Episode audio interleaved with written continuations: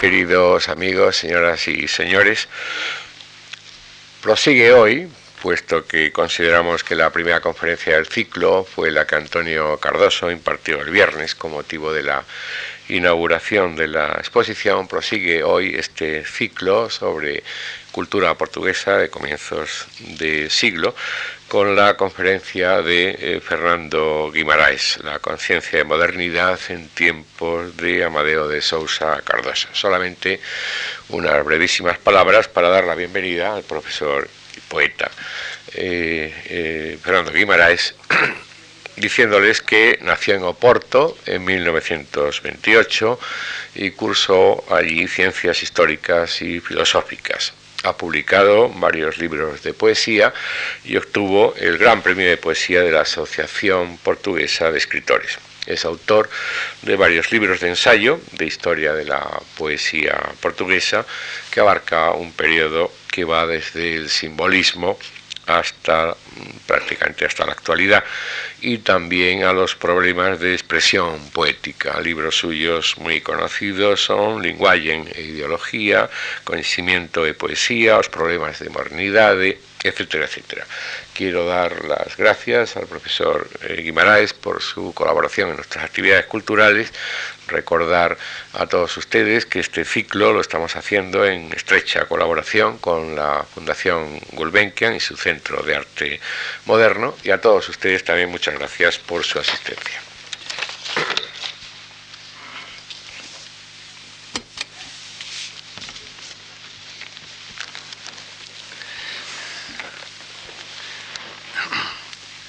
Mis primeiras palavras expressam minha gratidão em relação à Fundação Coamarch, à Fundação Gulbenkian e a vós outros, meus estimados oyentes.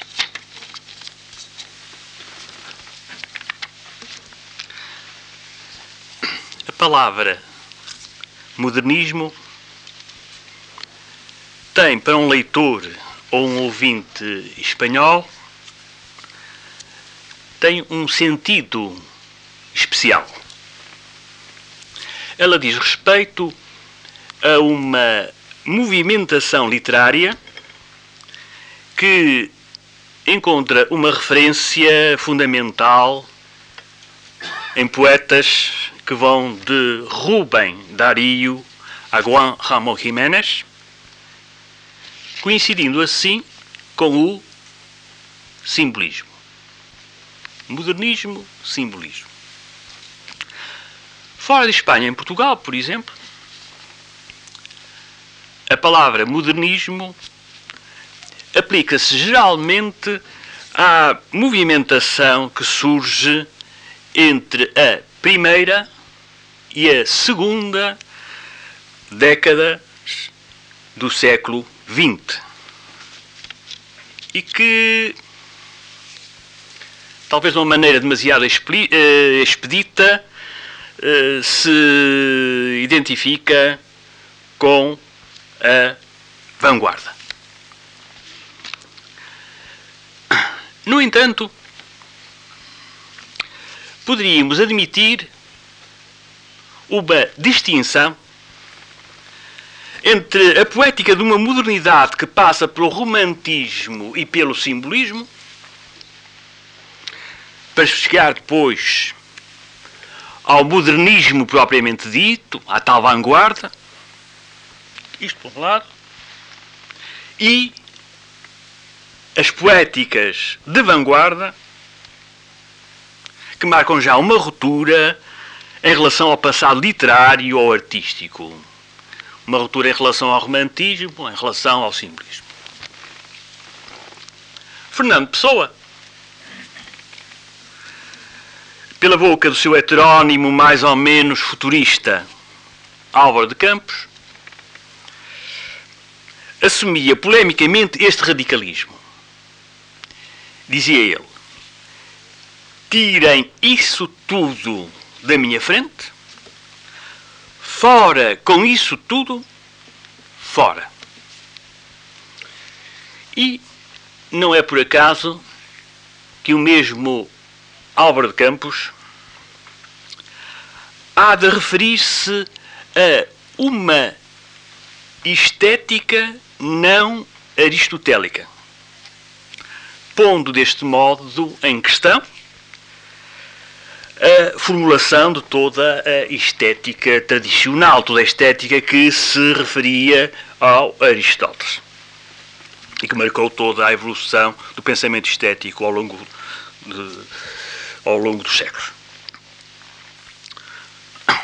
Um dos princípios fundamentais da estética aristotélica assenta na noção de mimese ou imitação. O princípio de imitação, que tantas vezes foi posto em questão desde os princípios do século XX, esse princípio de imitação, merece hoje, nos nossos dias, merece hoje uma mais ou menos reverenciada aceitação, como acontece, por exemplo, eh, na arte pop ou, por exemplo, no hiperrealismo, no ultrarrealismo. Mas, com a afirmação da modernidade, aquela modernidade que surge no início do século XX, esta norma ou princípio de imitação foi posto em questão, foi questionado, não só nas artes plásticas,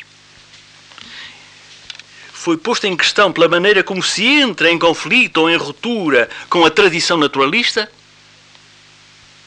contra o naturalismo, mas também foi posta em questão na literatura, sobretudo no campo da poesia,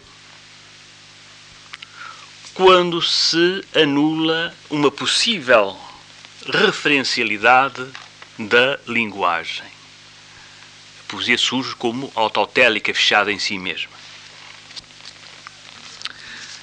Consideremos agora um caso na área, no domínio da pintura. Trata-se do modo como podemos ver ou assistir à transformação de um corpo, de um corpo de uma mulher, a partir de três trabalhos de artistas plásticos portugueses. O primeiro é de António Ramalho, de quem mostraríamos um óleo de 1888.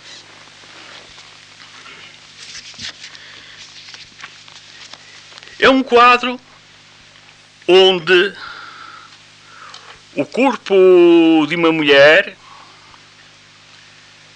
ganha um volume especial. Ganha um volume especial a partir do virtuosismo com que é tratado o vestido, sobretudo aqui a saia. O jogo se estabelece com o desenho do tapete.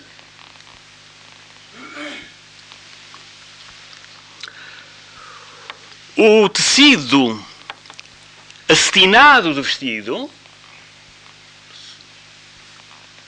sobretudo a saia, e o fundo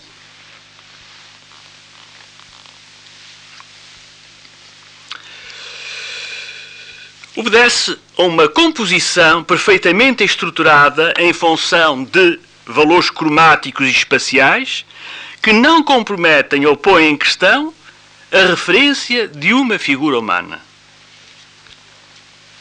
Diz-se haver uma imitação. A imitação de uma figura humana. Trata-se mesmo de um retrato.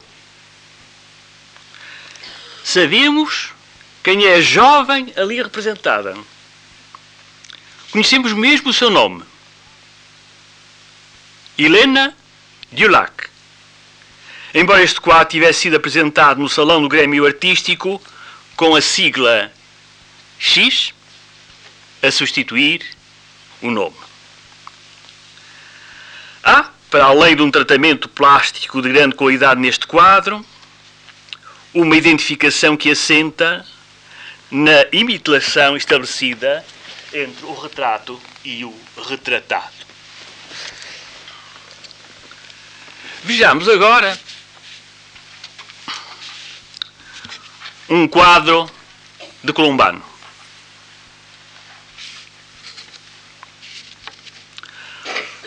O vestuário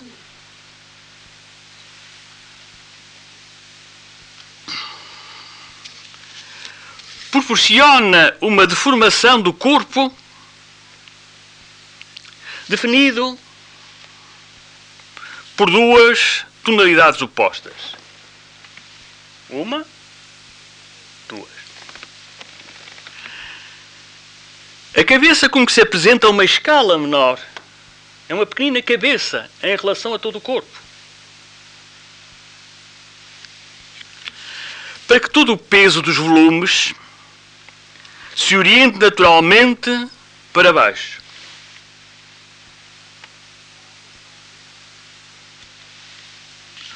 O que é reforçado pela cor escura que ocupa cerca de um terço do fundo.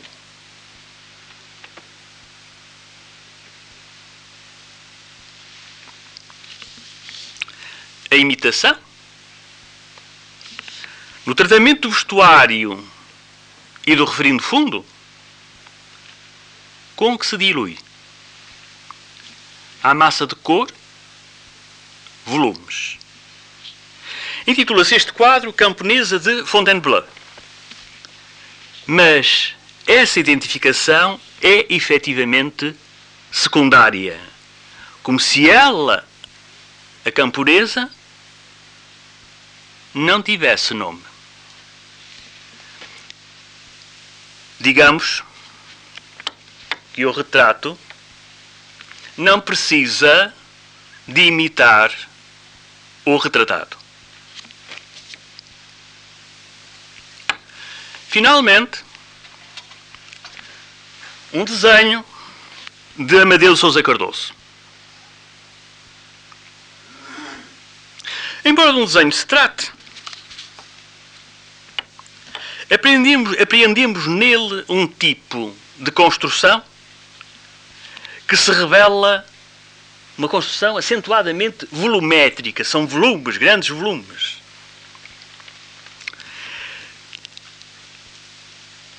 A cabeça também se apresenta numa escala menor. Vimos isso em Columbano, de certo modo. Agora, a escala é ainda menor. Menor ainda profissionalmente que, que existe na obra de Columbano, como disse. Quem olhe para este desenho apreende, sobretudo, volumes e relevos que as manchas a negro, acompanhando os contornos da figura central, das manchas a negro, tornam ainda mais apreensíveis. Qualquer identificação, qualquer imitação, qualquer identificação é, passa a ser aleatória. Este desenho tem a data de 1912. Intitula-se Etude du nu. Foi editado em livro e esse livro apareceu em Paris. A nudez, neste caso, é ou acaba por representar a ausência de um nome.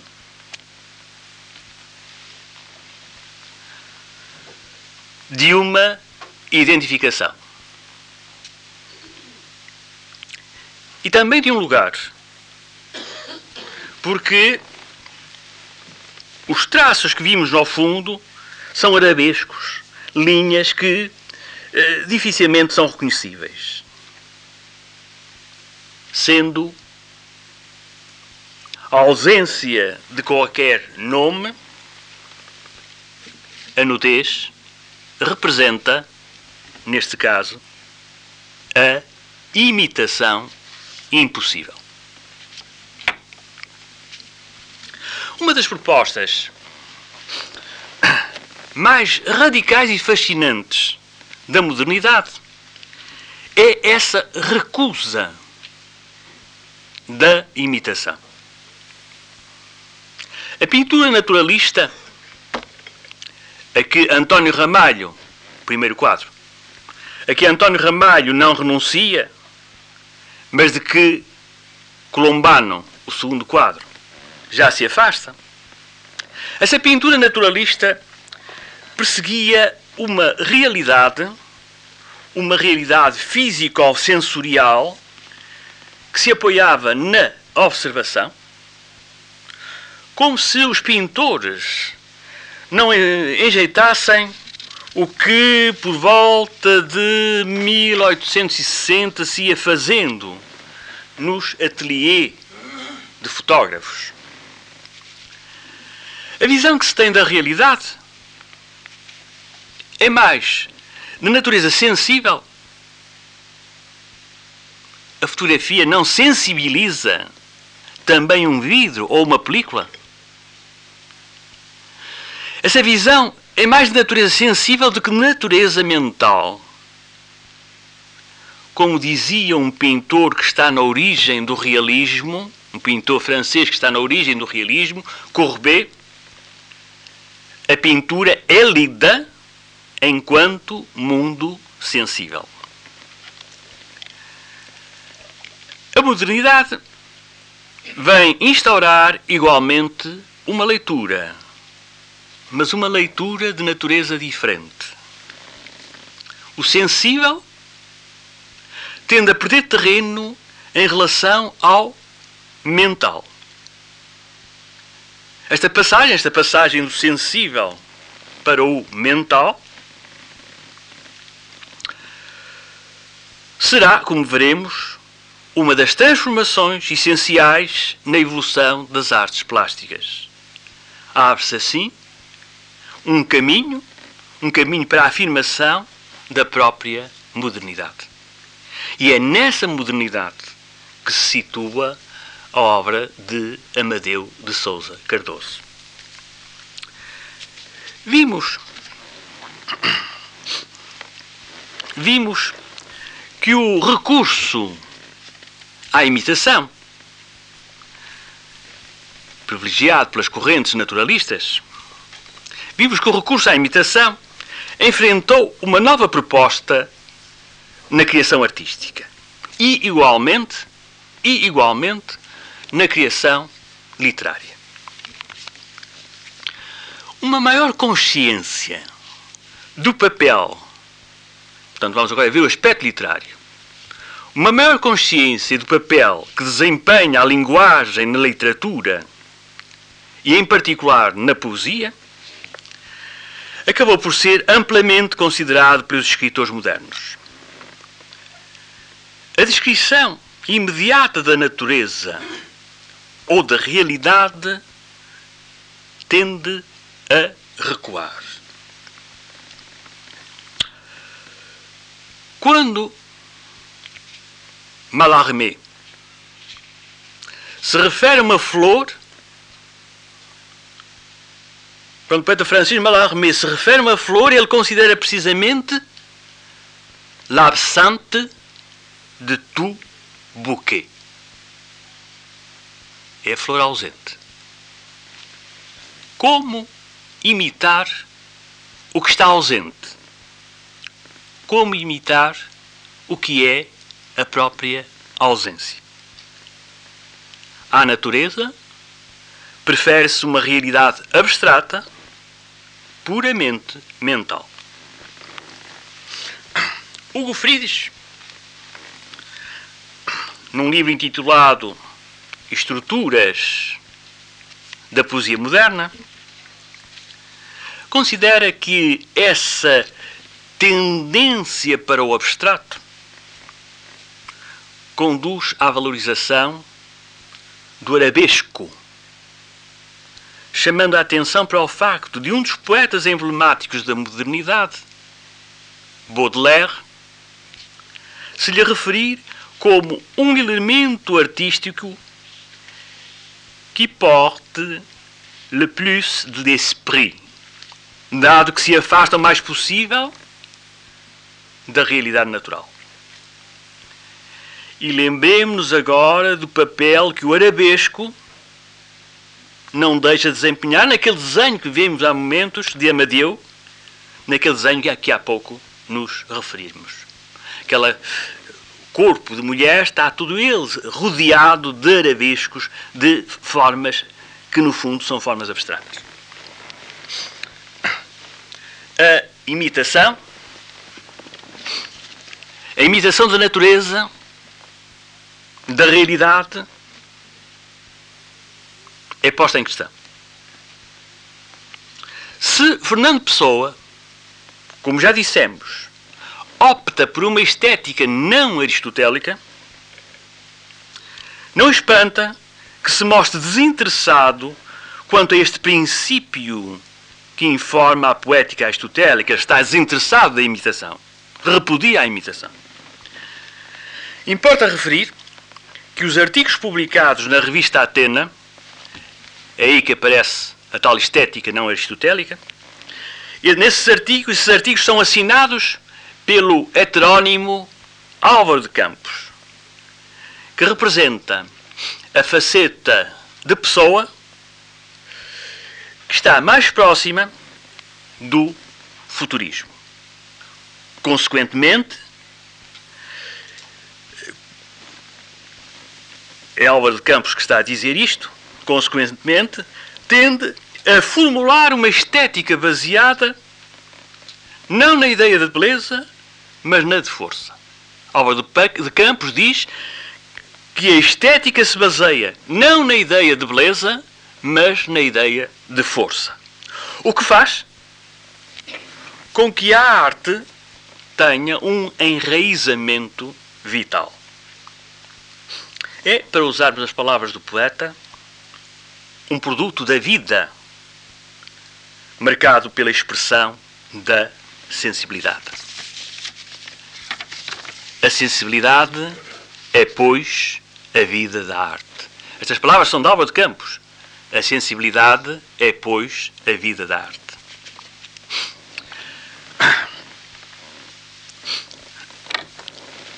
Há duas noções nesta estética não aristotélica. Há duas noções que são particularmente importantes. Quando Álvaro de Campos identifica a arte a uma força vital, coincidindo neste ponto de vista com Amadeu, quando este reconhece, quando Amadeu reconhece que o artista tem uma vida toda para fora. Estas palavras são de Amadeu. O artista tem toda uma vida para fora. E que é capaz, diz ainda Amadeu, de se mostrar receptivo a todas as sensações. Ora, é nessa força vital, segundo Alva de Campos, é nessa força vital que há uma dupla manifestação. A da integração e a da desintegração. Integração, desintegração. O princípio vital de desintegração parece adaptar-se perfeitamente aos ideais futuristas. Mas o de integração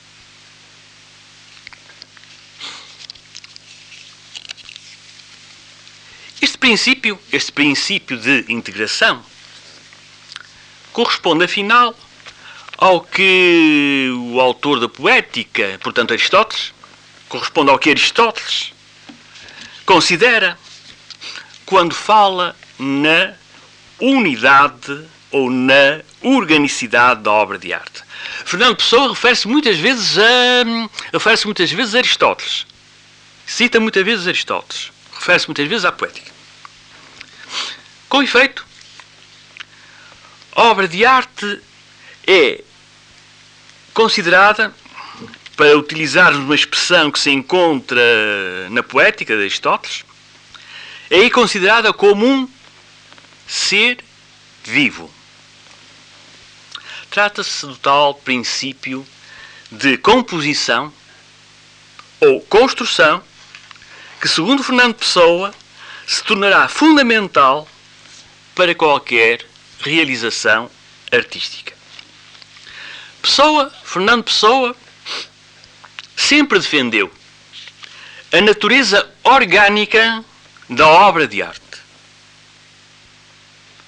O seu heterónimo Álvaro de Campos, a que há momentos me referi, o seu heterónimo Álvaro de Campos, apesar das características da sua poesia, parece não desmerecer disso quando fala, como vimos atrás, do tal princípio de integração, que acompanha aquela força vital que para ele era a criação artística. Não espantará, pois, que admita ser a sua desbordante ode marítima, poesia tipicamente futurista, considera essa ode marítima uma maravilha de organização. As palavras são dele. Uma maravilha de disciplina interior. Tais que nem um regimento alemão as teriam em tão elevado grau. Diz isto ironicamente, como é óbvio. Este princípio de uma construtividade racionalmente sustentada representa um ideal que não é alheio a muitos dos autores que se encaminham para a modernidade, nomeadamente Edgar Poe, no seu longo ensaio A Filosofia da Composição, afinal, uma filosofia da construção, onde se atribui à obra de arte a, as palavras são de Edgar Poe, a precisão e o rigor lógico de um problema de matemática. Ora, o seu pensamento, o pensamento de Edgar Poe, teve uma forte influência num Baudelaire e num Mallarmé, que aliás foram seus tradutores, como Fernando Pessoa o havia de ser também. Há também uma influência do pensamento de Edgar Poe em Fernando Pessoa. Não anda longe, não anda longe o que se passou no domínio da literatura do que ocorreu no domínio das artes plásticas. O princípio de imitação, numa reação que se dirige contra as correntes naturalistas, o princípio de imitação nas artes plásticas é desvalorizado. Tal como afirmam Gleisi e Metzinger, num poema que publicaram em num livro que publicaram, desculpem, num livro que publicaram em 1911 e se intitula Du Cubisme, o único erro da arte, dizem eles, o único erro da arte é a imitação.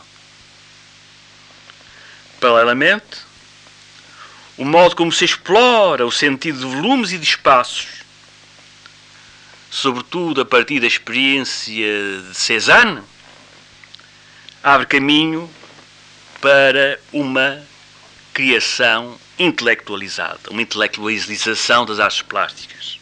A arte não é apenas visão, a arte também é construção, concessão. Apollinaire, que possivelmente Amadeu conheceu.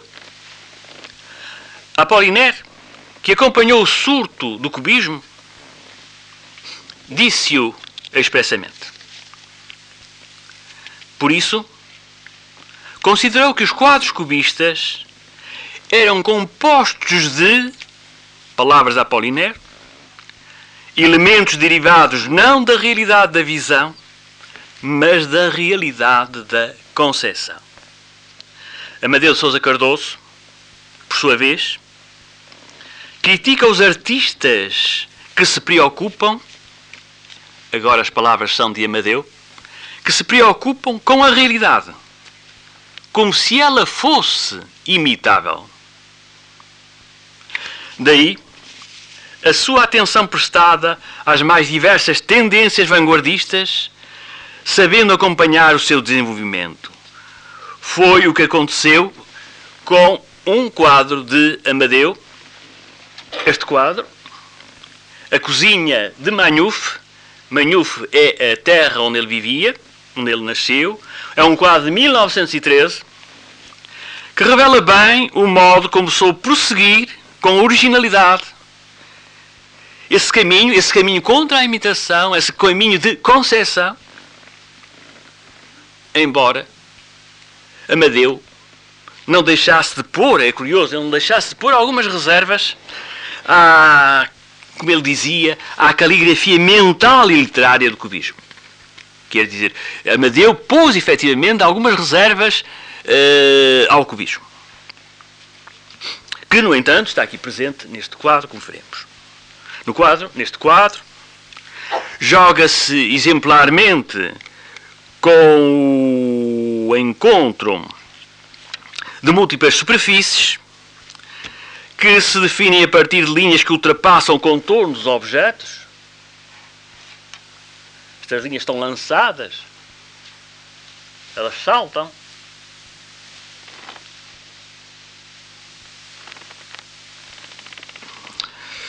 De modo que há possibilidade que, relativamente à possibilidade que há de os identificar, os tais objetos, e alguns são identificáveis, a mesa, não é? os potes de ferro, as janelas, etc.